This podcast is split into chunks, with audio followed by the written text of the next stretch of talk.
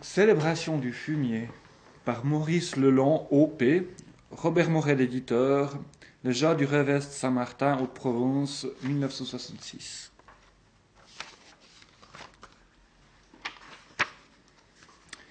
Fin bec délicat, jonc comme il faut, bien ponçon et bien élevé, bégueule ou mijauré des deux sexes, et puritain de tout poil, sombre refoulé et tartuffe impénitent, rougissez jusqu'aux oreilles et passez-vous le nez en cherchant refuge dans les casemates feutrées et désodorisées de votre bienséance. Je m'en vais célébrer le fumier.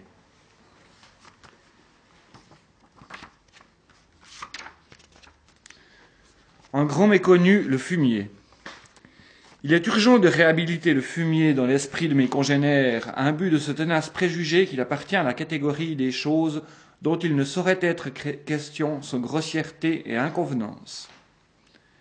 Quelqu'un m'a conseillé de célébrer le jardinage et, à cette occasion, de glisser le message, il a dit message, que je brûle d'envie de donner au monde sur l'inavouable sujet. Non, monsieur, c'est au fumier que j'en ai, et je le veux traiter sans détour, nommément. Il est systématiquement tenu sous silence. Je serai l'avocat et le chantre du fumier. Nonobstant les tabous d'une société conformiste qui vont se trouver balayés par la triomphante vérité, j'ai conscience de combler une place béante dans la bibliothèque de l'honnête homme. Emboîtez le pas, hardiment, camarades. Nous n'avons jamais abordé, d'un pied plus allègre, un terrain aussi vierge. Nous allons toucher le tuf de l'être, le pur et l'impur. Foin des interdits d'une société périmée qui divisait l'univers du langage, à l'instar de celui des grands et des vilains, les nobles et les roturiers. Les hauts personnages aux perruques infestées de vermine ne jouaient avec les bergères de Trianon que dans les prés sans bouse de vache. Nous avons eu la Révolution française, et Victor Hugo, qui mit un bonnet rouge au vieux dictionnaire. Je ferai balayer le bon goût, ce ruisseau, par Nizar, ce concierge. À vous de substituer, au nom de Nizar celui d'un académicien, pourvu qu'il soit dissyllabique. Nous dirons donc sans hommage cette chose décriée qui conditionne les plantes et les animaux, y compris cette bête curieuse qui se tient debout et qui pense, ou fait semblant de penser. Que d'autres créent des zones pour l'honneur et le mépris, qu'ils implantent leur réseau de fils de fer barbelés entre ce qui est propre et ce qui est sale, une ligne à haute tension mortelle entre le pur et l'impur. Ce problème a été réglé une fois pour toutes dans l'Évangile, le jour où les disciples avertirent discrètement leur maître que ses propos choquaient les pharisiens. Vous êtes stupides, s'écrie Jésus, et il convient de citer ces paroles dans la traduction de la Bible de Jérusalem. Ne comprenez-vous pas que tout ce qui entre dans la bouche passe dans le ventre, puis s'évacue au lieu des anses, tandis que, que ce qui sort de la bouche procède du cœur, et c'est cela qui rend l'homme impur. Nous savons désormais distinguer ce qui est malpropre de ce qui ne l'est pas. La saleté n'est que dans le cœur de l'homme. Réhabilitation de la saleté. Comme j'ai tressailli d'aise en trouvant ces lignes sous la plume d'un mandarin en exil qui a dû souffrir de la propreté britannique. Quand l'homme n'a pas pris de bain depuis un temps assez long, disons un mois pour fixer les idées, la saleté atteint un maximum qu'elle se refuse d'elle-même à dépasser. Cette règle indique la santé de notre peuple. Nous sommes deux fois moins sales que, ne, se l'imaginent les étrangers. Personnellement, je préfère ma santé crasseuse à une propreté débile. Beaucoup de gens semblent oublier qu'ils sont faits de boue et qu'ils y retourneront. La terre maternelle se fichera comme d'une guigne de nos ongles carminés. John vu par-delà l'Est et l'Ouest, page 22. Hélas, la Chine de Mao Tse-tung est nette comme un parloir de bonne sœur. Les capitalistes et impérialistes de l'étranger ayant répété à l'envie qu'ils étaient sales, le pays est devenu la proie d'une vertigineuse propreté. Côté la tasse de grès, elle est gênante et peut devenir oppressante. J'avais envie, dans les rues de Shanghai ou de Pékin, de cracher à côté des crachoirs qui sont disposés le long des trottoirs pour introduire un répit dans cette inhumaine contrainte. Mao la saleté s'en va. Et beaucoup de petites choses avec elle, hélas, comme la liberté. Je me souviens, souviens aussi du soulagement que j'éprouvais dans l'île puritaine de Guernesey, fatigante à force d'avoir été époustée, lustrée, briquée, après tant de maisons aux façades blanchies comme des sépulcres évangéliques, quand je trouvais, dans une ruelle qui aboutissait à l'église de la paroisse française du Rosaire, enfin quelques immondices. Dieu soit loué, m'écriai-je, nous arrivons à l'église catholique. Si la propreté est le luxe des pauvres, la crasse est la liberté des riches. Je voudrais être millionnaire pour pouvoir être sale, confiait le poète couturier à l'un de ses intimes.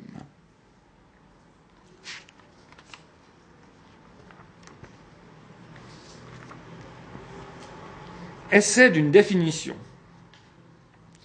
Qu'il soit entendu, une fois pour toutes, qu'au sens premier et propre du mot, le fumier se définit par le mélange de la litière et des déjections solides et liquides des bestiaux, décomposé par la fermentation due à l'action du micro-organisme en vue d'être ingéré à la terre afin de lui restituer les éléments chimiques absorbés par la culture précédente. Si ma définition vous paraît fade, austère et revêche, je demanderai au général de division Ernouf, chef d'état-major de l'armée de Sombre-et-Meuse, de m'ouvrir son exemplaire de l'encyclopédie ou dictionnaire raisonné des sciences, des arts et des métiers, au mot qui nous occupe. C'est un mélange des excréments du bétail avec la paille qui lui a servi de litière. Ces matières étant foulées par les animaux et macérées dans leur urine, sont dans un état de fermentation dont la chaleur se communique aux terres sur lesquelles on les répand. De plus, elles contiennent un sel alcali qui se combine avec l'acide répandu dans l'air et forme avec lui des sels moyens dont les plantes tirent une partie de leur nourriture.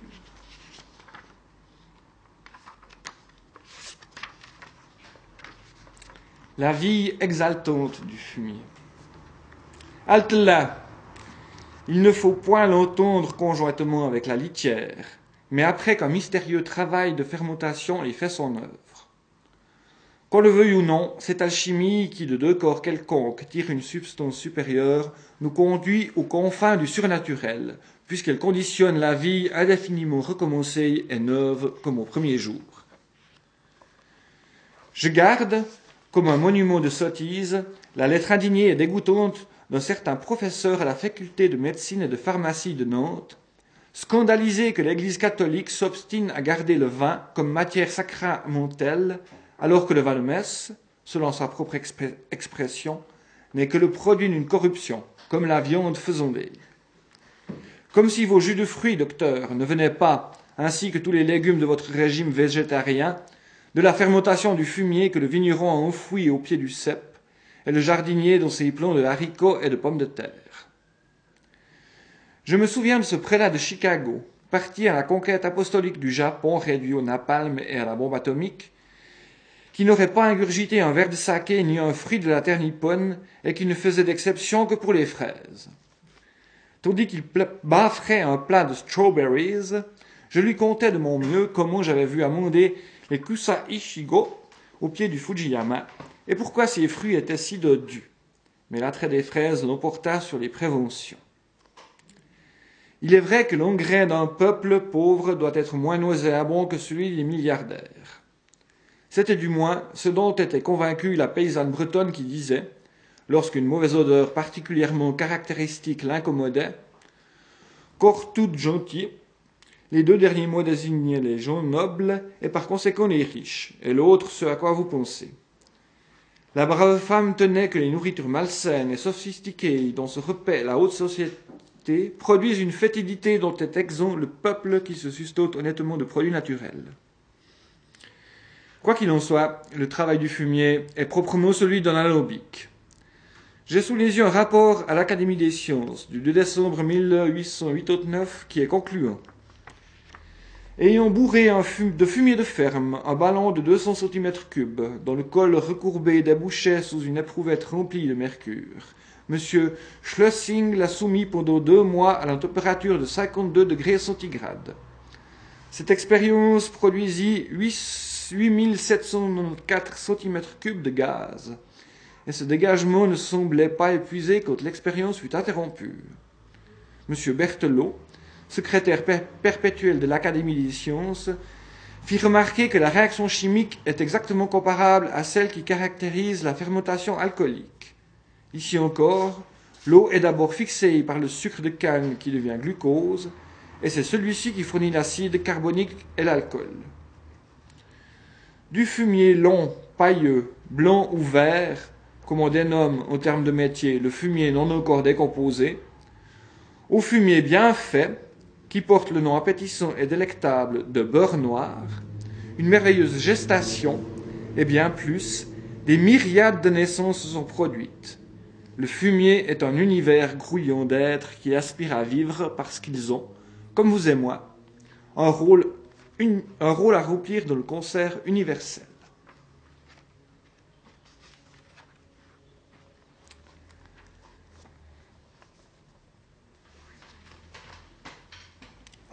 Avilissement d'un moi.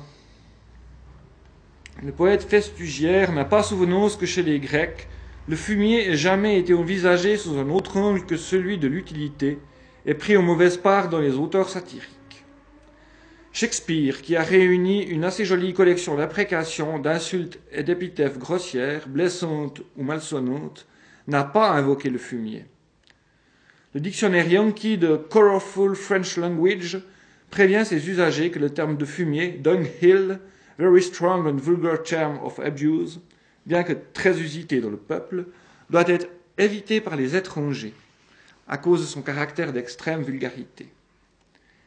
L'abus, sans jeu de mots, l'anglais a ici le, sens d'insulte, n'est pas d'hier. L'encyclopédie de Diderot y faisait allusion, en soulignant l'injustice de l'expression.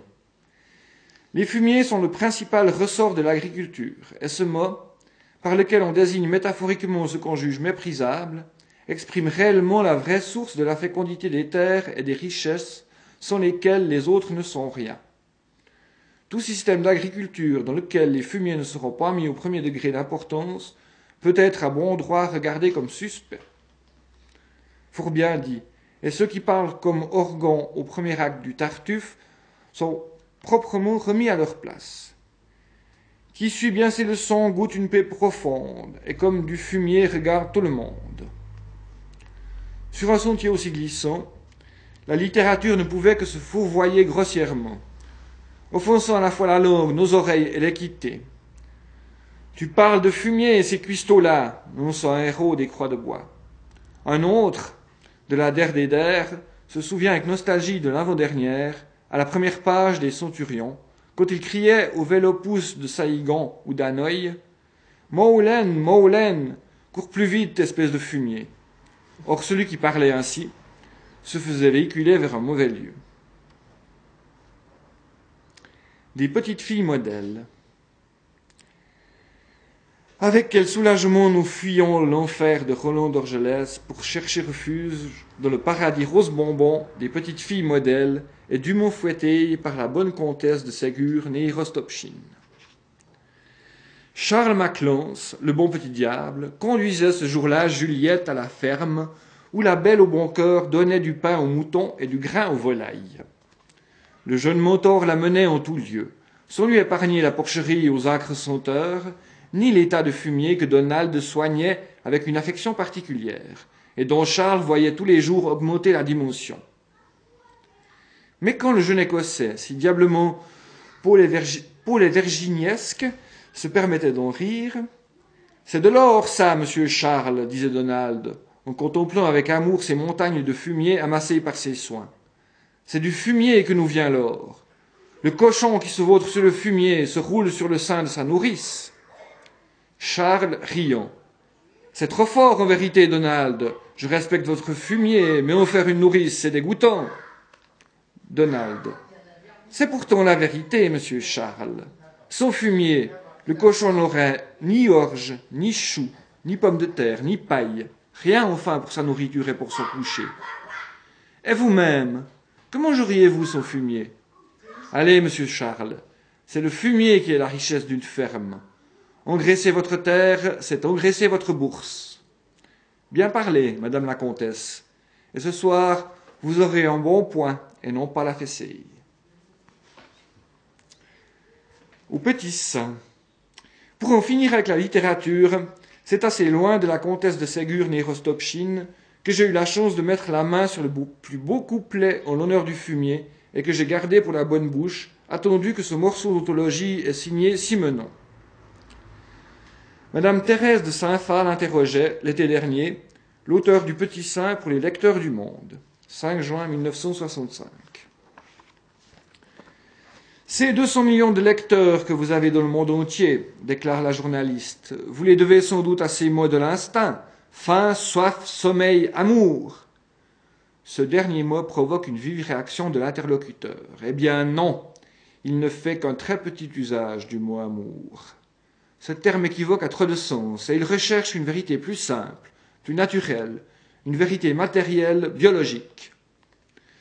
Prenez le mot fumier, par exemple. C'est un admirable mot matière. Il y a dans l'odeur du fumier toute la fermentation de la matière animale qui est la base de la biologie. Qui renifle du fumier avec plaisir n'a pas peur de la mort. Car le mot mort vient après le mot fumier et le mot vie en même temps. Vous comprenez ce que je veux dire. Avec un mot matière, nous avons fait un tour biologique et philosophique.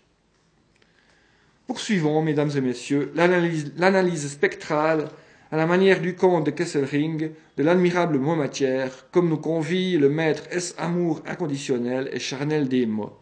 Suivez le guide, mais prenez garde à vos pieds.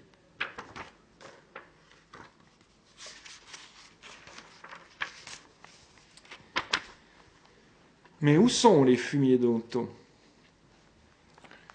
Du plus loin qu'ils me souviennent, un fumier embaume mes premiers souvenirs enchantés de ce monde, comme il encombrait la cour de la ferme voisine et amie des Moreaux. Après de longues années d'absence, je viens de retrouver ces lieux. Hélas, plus de fumier ni d'abreuvoir. Le jeune neveu qui m'avait conduit là s'étonnait que je m'attarde avec tristesse devant cet endroit aussi banal. Somme toute, dit-il pour excuser le vieil oncle qui radote, c'est un pèlerinage du souvenir que nous faisons.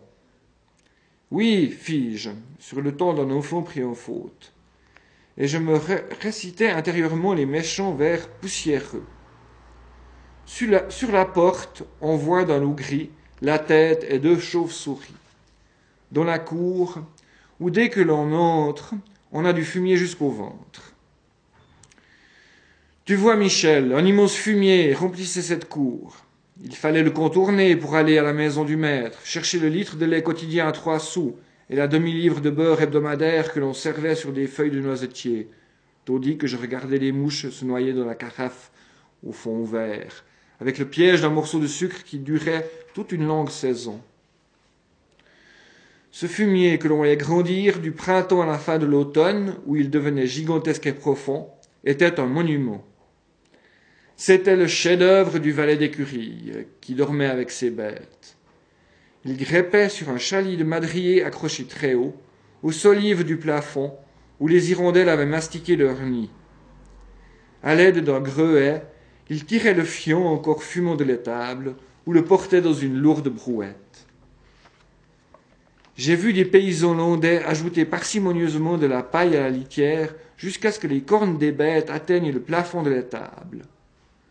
Quand le moment était venu de porter au champ le fumier ainsi accumulé sur place, il fallait piocher dans un gâteau compact comme du tourteau. Chez nous, on le laissait se faire. C'était l'expression la même que pour le fromage. Au beau milieu de la cour, sinon selon les préceptes des livres fabriqués par des messieurs de la ville, qui ont certainement de bonnes raisons, la plateforme cimentée, la fosse à purin, vous voyez ça d'ici. Du moins, suivant les rites d'une tradition séculaire. L'on vivait sensément avec lui, il participait aux saisons. Au printemps, les mères poules y conduisaient leurs nombreuses familles pépillantes et enseignaient à leurs enfants poussins l'art d'écarter d'un coup de patte le crottin pour choisir d'un bec précis et sec la graine exquise qui fait pousser des crêtes rouges et pondre des œufs d'or. Un coq haut en couleur est fier sur ses ergots d'être statufié sur le clocher de l'église, d'où il dirige les vents et fait la pluie et le beau temps, surveille son monde, conscient de ses droits et de ses responsabilités. C'est le roi du fumier. Pyram, le beau chien de chasse aux longs poils fauves et aux oreilles tombantes d'épagnols, suit le long du fumier, dans un labyrinthe de puissants arômes, la piste sûre qui doit déboucher sur le pur bonheur du paradis des bêtes. J'ai beaucoup songé au bonheur, philosophait Hippolyte Taine, devenu chat au cours d'un voyage aux Pyrénées, et je pense avoir fait là-dessus des, découvertes notables. Évidemment, il consiste, lorsqu'il fait chaud, à sommeiller près de la mare. Une odeur délicieuse sort du fumier qui fermente. Les brins de paille lustrés luisent au soleil. Les, dindons tournent de l'œil et laissent tomber sur leur bec leur panache de chair rouge. Les poules creusent la paille et enfoncent leur large ventre pour aspirer la chaleur qui monte. Et l'on sent que l'été est venu. Chez Raymond Queneau, Saint-Glinglin, page 99, le soleil mâchait la pyramide de fumier érigée dans la cour. Mais tout cela n'est que l'extérieur qui s'offre au regard. Dans ses profondeurs, le fumier sécrétait des sucs et des acides, distillait de fortes liqueurs qui recelaient l'espoir des betteraves à sucre et du blé nourricier.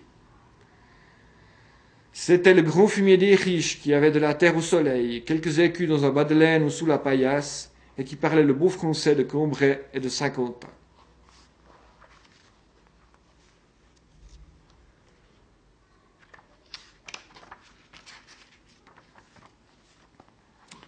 Melpomène et la vidange. La Chine de Mao Tse-tung a rendu, sans le moindre complexe, la gloire qui revient à la chose innommable en Occident et pour laquelle fut créé le joli vocable de poudrette. Les Parisiens, qui s'imaginent connaître le théâtre chinois parce que l'opéra de Pékin leur a montré un échantillon de ses acrobaties, ne soupçonnent guère ce qu'il devient quand il se met au service de la Révolution d'octobre. J'ai vu l'opéra de Pékin, de Pékin politisé mais je n'ai pas eu la chance d'assister à la pièce que nous décrit Raymond Guillain sur le thème de la commune populaire. Un débat cornélien est institué au village entre le chef de famille, la femme et la troisième force sans laquelle il n'y aurait pas de drame et donc rien à dire à la scène ou dans un roman.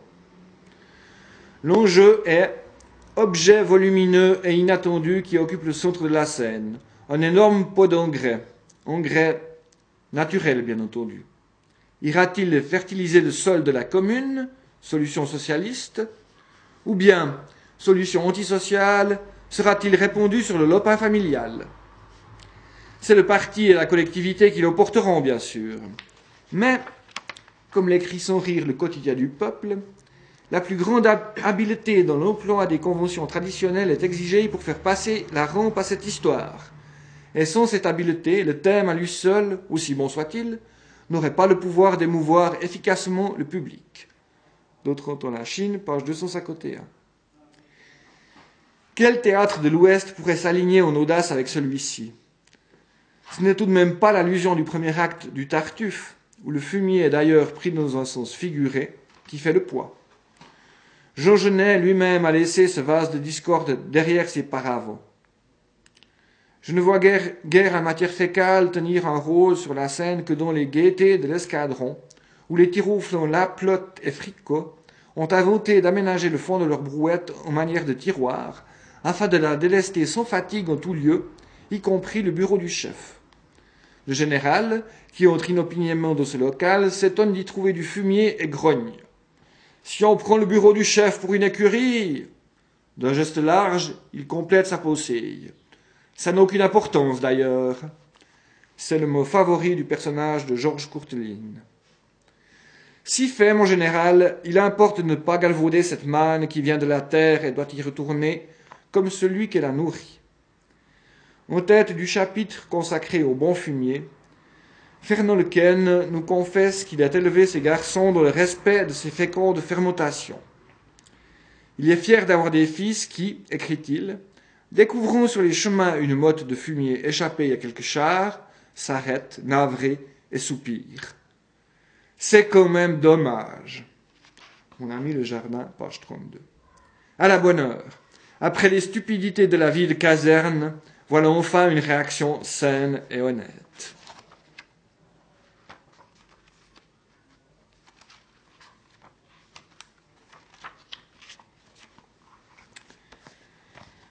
Pharmacopée excrémentielle. Les remèdes tirés des déjections animales et du fumier ont persisté longtemps dans nos campagnes. Selon les traditions populaires messines, la crotte de chèvre, de bue en infusion aqueuse coupe les commencements de fluxion de poitrine et guérit la jaunisse. Les cataplasmes de la même matière soulagent les enflures du genou. Sur les côtes brisées, il est recommandé d'appliquer des compresses de fumier de chèvre macérées dans du vin blanc. Le livre des conjugations et sortilèges, page, page 103. Les exemples ci-dessus pourraient laisser croire qu'il y a là que recettes de bonnes femmes et guérisseuses de basse extraction. Pourtant, le chirurgien de trois ou quatre rois de France, le grand Ambroise Paré, ne dédaignait pas le fumier. Aucun laisse macérer et tromper l'espace de huit ou dix jours au bain-marie ou bien au ventre de cheval, c'est-à-dire au fumier, l'espace d'un mois.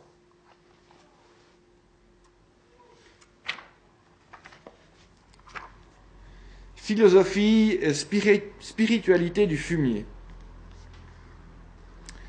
Le fumier héroïque n'a pas dit son dernier mot, et pour conclure comme il convient dans l'apothéose patriotique, à la lumière de ton observation et d'expérience, nous dégagerons d'abord les traits les plus fondamentaux de la philosophie et de la spiritualité du fumier. Les anciens considéraient la terre comme une femme qui, à la fleur de l'âge, a d'abord enfanté à foison des êtres admirables qu'elle a nourris de sa substance sans économiser ses ressources. Cette générosité ne pouvait manquer de l'affaiblir, et, après les géants qui sortaient d'elle dans la joie et la facilité, la terre maternelle, l'as d'engendrer, produit avec peine de petits êtres. Telle était la conception poétique de Lucrèce, de Natura Rerum, euh, libre de 1150, etc., libre 5, 820 et suivant. Cette dégradation progressive lui fait entrevoir la fin inéluctable de toute chose. Comme sa fécondité doit avoir un terme, la terre cessa d'enfanter, telle une femme épuisée par la longueur de l'âge. Mais la terre finit par récupérer la vie qu'elle a prodiguée. Deux siècles avant Lucrèce, le poète comique grec Ménandre avait exprimé cette loi. Tout vient de la terre et tout y retourne. Il n'y avait plus qu'à reformuler la règle d'or, rien ne se perd, rien ne se crée de ses propres déchets la vie protonnelle au nouveau, indéfiniment. Le fumier opère la jonction du circuit vital que mon professeur de cosmologie appelait avec une pointe d'emphase amusée le cycle éternel de l'azote. La vie, c'est la mort, décrète Claude Bernard. On dirait, pour les mêmes raisons, que la mort, c'est la vie. Rien, ni personne, car l'homme lui-même ne fait pas exception à la loi, n'y échappe. Aimez votre ami Voltaire, qui vous est tendrement attaché, jusqu'à ce qu'il aille fumer son jardin après l'avoir cultivé. Lettre à Marmontel, 26 janvier 1772. La pauvre femme qui lutte pour chasser les fantasmes qui la honte de la décomposition du corps qui ne faisait qu'un avec sa propre vie, et pour ne pas donner à ces jeunes enfants que de belles images de leur père disparu, leur disait Il s'est transformé, il est devenu des arbres et des fleurs, les abeilles les butinent, elles font du miel, et nous mangeons du miel, et comme cela tout recommence. Sur quoi, avec la logique inexorable de l'enfance, l'un s'écrie Beau comme il était, il a dû faire de belles fleurs. Et l'autre, après y avoir réfléchi, En somme, quand nous mangeons du miel, nous mangeons un peu de l'homme. Anne-Philippe, Le Tour d'un souvenir, page 98. Cette déduction nous fait frémir, mais le philosophe qui cherche des causes et des raisons au-delà des phénomènes dont se repaît l'imagination pourrait bien découvrir une loi de l'unité et de l'ordre, l'ordre créé auquel il appartient. La longueur de ce circuit, tu n'as pas à t'en étonner, dit Socrate. Quand on a pour but de grands objets, les circuits sont nécessaires. Pour peu que l'on accepte cette nécessité, les sujets inférieurs auront reçu des autres la plus grande beauté. Platon, Phèdre 274.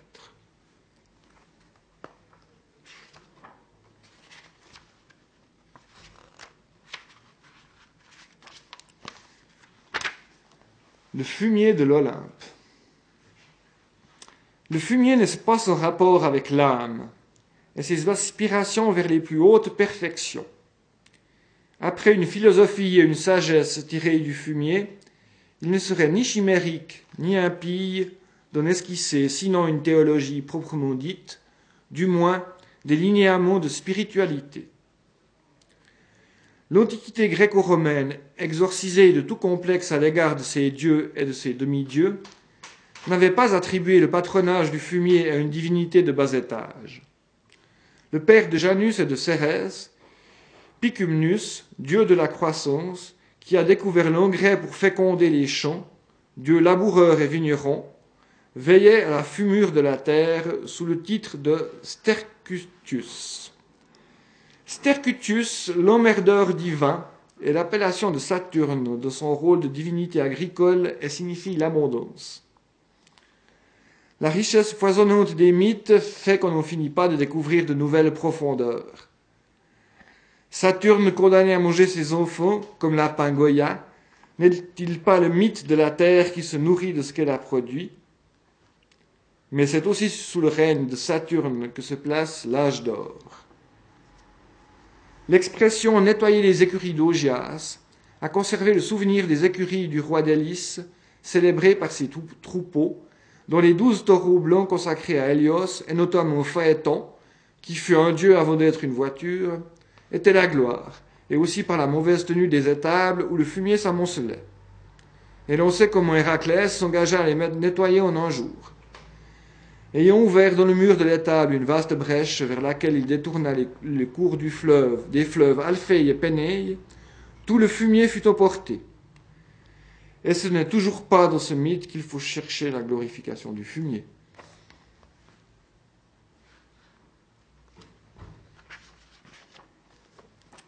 Le crottin patriotique. Je me console à l'avance en vous contant la plus belle histoire de crottin qui m'attendait, tout juste un demi-siècle et huit jours après que le régiment d'Auxerre eut commémoré la bataille de Wagram. Elle se passait donc le 14 juillet 1951. Les organisateurs galonnés de la revue avaient, cette année-là, inventé de clore la parade militaire de l'avenue des Champs-Élysées en faisant défiler en rase-motte des hélicoptères de l'armée. En ces temps quasiment préhistoriques et naïfs, une telle exhibition représentait encore une attraction pour le bon peuple de Paris. Cependant, les stratèges du génie militaire n'avaient point prévu les inconvénients de balayer l'avenue au souffle puissant des rotors, après le passage de la cavalerie française. Le résultat le plus clair d'un tel baratement fut que le plastron et le grand cordon de la Légion d'honneur du président de la République, comme les uniformes et les habits constellés de crachats, de rubans et de décorations des personnages de la tribune officielle, sortirent d'un nuage opaque recouvert de crottins militaires frais et pulvérisés.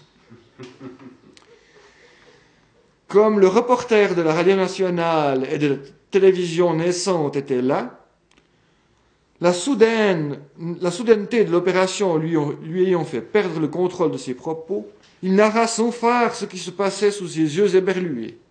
Et c'est ainsi que, le 14 juillet de cette année de grâce 1951, tout le pays connut, à l'instant, les petits ennuis intimes et vestimentaires du président Vincent Auriol, de ses ministres et de ses ambassadeurs, ses invités, sans oublier son excellence monseigneur le nonce apostolique, qui était de la fête républicaine. Tout ce joli monde avait d'ailleurs sagement pris le parti de rire. Jaune. Apothéose. Nous reculons dans le temps d'une république. Nous sommes sous la troisième qui tire à sa fin. Monsieur Albert Lebrun en est le président. Cela se passe à Dorémy le 4 juin 1939, date de l'érection du sanctuaire du Bois Chenu au titre de basilique. De cette journée mémorable, on avait fait une manifestation patriotique et religieuse face à la montée du nazisme qui atteignait son apogée et a déclenché la Deuxième Guerre mondiale. Parmi un concours de peuples considérable, estimé à 150 000 personnes, la cérémonie serait présidée par euh, son éminence le cardinal Villeneuve, archevêque de Québec, légat de sa sainteté le pape Pie XII, entouré de nombreux évêques et archevêques. Leurs excellences, monseigneur Marmottin, évêque de Saint-Dié, Dubourg, archevêque de Besançon, Mière, évêque auxiliaire de Westminster, Tissier, évêque de Chalon, Ginisti, évêque de Verdun, Ruche, évêque de Strasbourg, Curien, ancien évêque de La Rochelle, Heinz, évêque de Metz, Fleury, évêque de Nancy, Rivière, évêque de Monaco. On vous fait grâce de la ribombelle de prélats, chanoines et menus fretins ecclésiastiques de tout poil. Je fais allusion, on l'a compris, au duvet des camailles. L'armée était représentée par le général Végan de l'Académie française, le général Gouraud et le général commandant le 20e corps. S'ajoutaient les bicornons plumés et les uniformes chamarrés du préfet des Vosges et du sous-préfet de Neufchâteau, d'ambassadeurs, M. Charleroux ambassadeur près le sien siège, le général Vanier, ministre du Canada, sans compter les ministres, sénateurs et députés qui composaient les taches sombres de son brillant parterre, mais n'étaient pas les moins empressés à serrer le plus, le plus possible la tête du cortège. Le sous-préfet de Neuchâteau, dont dépend la célèbre commune de Don Rémy la Pucelle, était un poète qui ne devait rien à celui d'Alphonse Daudet. Il ne mettait pas en vers ses émotions de pêcheur à la ligne, mais il captait la musique de l'eau et des saules avec le même bonheur que le poisson. Le ruisseau chante. Cela n'empêchait pas Maurice Tosca d'avoir les pieds sur terre. Il était donc venu en personne, quelques jours avant les fêtes, inspecter les lieux et régler les détails de la solennité. C'est de lui-même que je tiens la plus belle histoire de fumier du monde. Il me l'a contée à une table amie deux fois sérieuse, puisqu'elle est Lorraine et celle du directeur de la Chambre du commerce et d'industrie de la ville de Paris. Puis-je ne point la déflorer, ni laisser perdre une miette de ce festin de roi? Monsieur le sous-préfet avait, avait à peine pris contact avec les autorités locales, ainsi que lui engageait le télégramme du ministre de l'Intérieur, qu'un problème s'imposa à lui, si urgent qu'il fallait le régler avant de songer à l'ordonnance des festivités. L'unique rue qui joignait la maison natale de Jeanne d'Arc, où devait se former le cortège à la basilique, était bordée de fermes, et les fermes lorraines vivent sur leurs façades. Chez elles, il n'est pas question de cacher honteusement le fumier derrière la maison ou de l'emprisonner dans un corps de bâtiment. Non, le fumier occupe la place d'honneur devant la maison du maître. On en est fier et on, on l'exhibe comme le signe le plus évident du travail et de la richesse de l'entreprise agricole. Lorsqu'une idylle se déclare entre des jeunes gens de villages éloignés, le père va faire un tour du côté de la maison du futur conjoint, et là, d'un coup d'œil, il évalue la situation familiale beaucoup plus sûrement que ne pourrait le faire une étude de notaire. Aucune puissance n'avait rien pu contre ces mœurs ancestrales dont font partie de l'essence même de la population lorraine. Durant la première occupation du pays par les armées du Kaiser, tous les efforts de la commandanture pour déplacer au nom de l'hygiène germanique les fumiers de la Lorraine française avaient été vains. L'envahisseur hitlérien n'avait pas été plus heureux.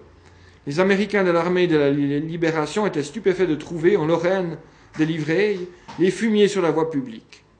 N'ayant pas fait le tour complet de l'Empire State Building, nous voici bien empêchés de déterminer l'orientation des fumiers de Manhattan.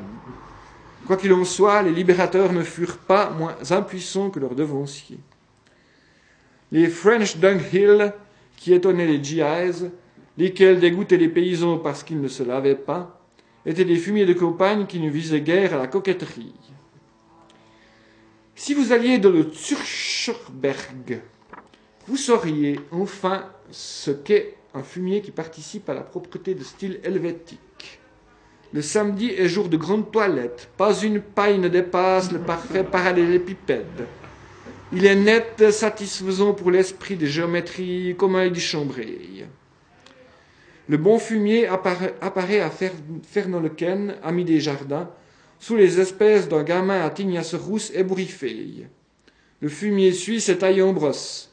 Il appartient à la famille des bourgeois rongés. Voué, à l'étiquette impeccable, il obéit à une immuable tradition d'ordre. Les fumiers de Don Rémy ne suscitaient guère la sympathie du sous-préfet de Neuchâteau. Plus il les considérait, plus il lui paraissait inconcevable d'y aventurer la capamania de son éminence le cardinal nonce apostolique, les soutanes violettes des évêques et archevêques et les pays du représentant de l'Académie française. À ses pieds stagnait une petite flaque de purin. Quelle honte pour lui, responsable du protocole et du décorum, si les souliers précieux d'un prince de l'Église ou d'un grand de ce monde allaient patauger dans ce jus dont les paysans savent la valeur, mais qui est jugé immonde par les officiels et en général parmi le gratin des hautes classes de la société. Moyennant les précautions d'usage, mais avec beaucoup de fermeté, le sous-préfet représenta à monsieur le maire de Don Rémy la Pucelle qu'il était impossible de mettre dans le fumier des invités de cette volée. Monsieur Pinger en convint. Il suffisait donc de charrier tout ce fumier dans les champs. Cette pensée peut germer dans l'esprit d'un sous-préfet, mais un paysan lorrain sait bien qu'on ne fait pas au début de l'été les charrois de l'automne qui préparent les labours. On retarde au contraire le transport du fumier pour des raisons techniques et aussi pour garder plus longtemps devant sa porte le haut tas, orgueil de la maison. Le maire promit simplement de réunir le conseil municipal et le conseil municipal ne put que constater l'impossibilité de résoudre ce problème de quadrature du cercle. En conséquence, le maire de Don Rémy se présenta à la sous-préfecture pour remettre sa démission et celle de tout le conseil municipal. On était dans une impasse pour ne pas dire autre chose. Joue l'idée, me dit Maurice Tosca, afin de tenter l'impossible pour éviter des mesures de violence, d'essayer une dernière réunion où serait convoqué le curé de la paroisse. C'était un homme d'âge mûr qui jouissait de l'estime et de la confiance générale et qui était nanti d'un solide bon sens. Lui seul pouvait sauver la situation qui était désespéré. Ainsi fut fait. La séance fut consternante. Les diverses solutions proposées furent repoussées à l'unanimité. Le génie rural était disposé à assumer les frais de déménagement prématuré du fumier, mais on vit dans cette proposition une nouvelle preuve des vexations que cet organisme d'État se plaisait à exercer contre les cultivateurs. On repoussa pareillement, la perspective de charger une compagnie de CRS montée de vendre avec les fumiers de la caserne, le fumier de Don Rémy et de verser aux propriétaires le bénéfice de cette opération. C'était compromettre la récolte de l'année suivante. La décision fut ajournée et l'on prit date avant la fin de la semaine. Monsieur le sous-préfet voyait s'approcher la mort dans l'âme, la date fatale et la conclusion d'un débat qui s'annonçait sous les plus fâcheux auspices. Une délégation de la commune de Don Rémy, composée du maire, du curé, du premier adjoint et de conseillers, se présenta à la sous-préfecture. Monsieur le sous-préfet le reçut avec tout le cérémonial que comporte une entrevue de cette gravité. Cependant, il avait été frappé par la détente qui se lisait sur les visages, et bientôt il apprit que le miracle était chose faite. On ne toucherait pas au fumier, et pourtant, tous les inconvénients qu'on redoutait seraient parés. Comment cela Faites-nous confiance, fit le porte-parole de la délégation d'un air entendu. Le sous-préfet connaissait les hommes de l'Est, et il savait qu'une parole donnée dans des circonstances aussi solennelles serait scrupuleusement tenue. Mais il, était tout de même bien intrigué par le subterfuge qui apporterait la solution merveilleuse. Lorsque j'arrivai à la maison de Jeanne d'Arc, me confia M. Tosca, je me demandais ce que ces matois paysans avaient pu inventer pour donner cette solution inespérée. Si je n'avais pas revêtu la grande tenue, ce bicorne sur la tête et au côté l'épée qui me battait les jambes, j'aurais bien fait un bond jusqu'à cette rue qui m'avait causé tant de soucis. Mais l'équipage où je me trouvais m'enleva cette velléité et je me résignai à la surprise qu'on me promettait. Les honneurs militaires furent rendus au cardinal Ega par un bataillon du 26e régiment d'infanterie sous les ordres du colonel Brown. Je suis sûr que ce colonel répondait au nom de Brown, comme je suis certain que l'archevêque de Québec était le cardinal Villeneuve. Les tabaliers à cheval ouvraient la marche. Une fanfare éclata. Le cortège s'ébranla. Le cardinal Légat, un gros apparat dans un flot de soie pourpre, s'avançait avec majesté et bonhomie. D'une main gantée, il tenait la crosse d'or, et de l'acte dextre, il distribuait à gogo, de deux doigts, des bénédictions, à droite et puis à gauche, et pour une fois la droite à la gauche était également partagée.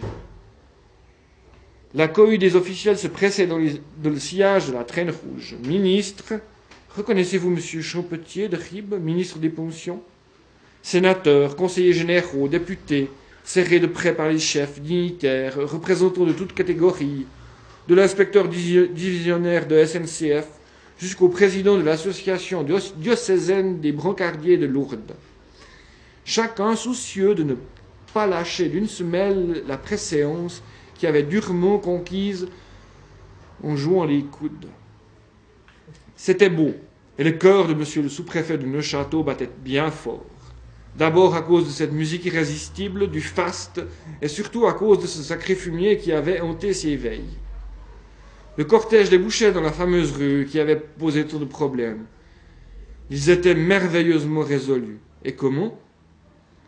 Ah, tant pis pour le suspense. Si je vous dis qu'en Lorraine, les jeunes filles passent les loisirs de leur année d'attente, de rêve et d'espérance en brodant des draps dont on se sert une fois dans la vie, et encore, et que l'on se transmet de génération en génération comme un trésor de famille, vous aurez compris enfin le génial stratagème du conseil municipal, de Don Rémy la Pucelle. Deux siècles avant que les compatriotes de l'évêque auxiliaire de Westminster eussent brûlé sur la place du Vieux Marché à Rouen Jeanne la Lorraine, Jeanne de Meung écrivit au 8946e vers du roman de la Rose qui vaudra un fémier couvrir de drap de soie ou de florette. Et cent ans plus tard, un auteur disait plus prosaïquement Et telle personne hypocrite ressemble l'or fermier laid et puant que l'on couvre de drap d'or et de soie.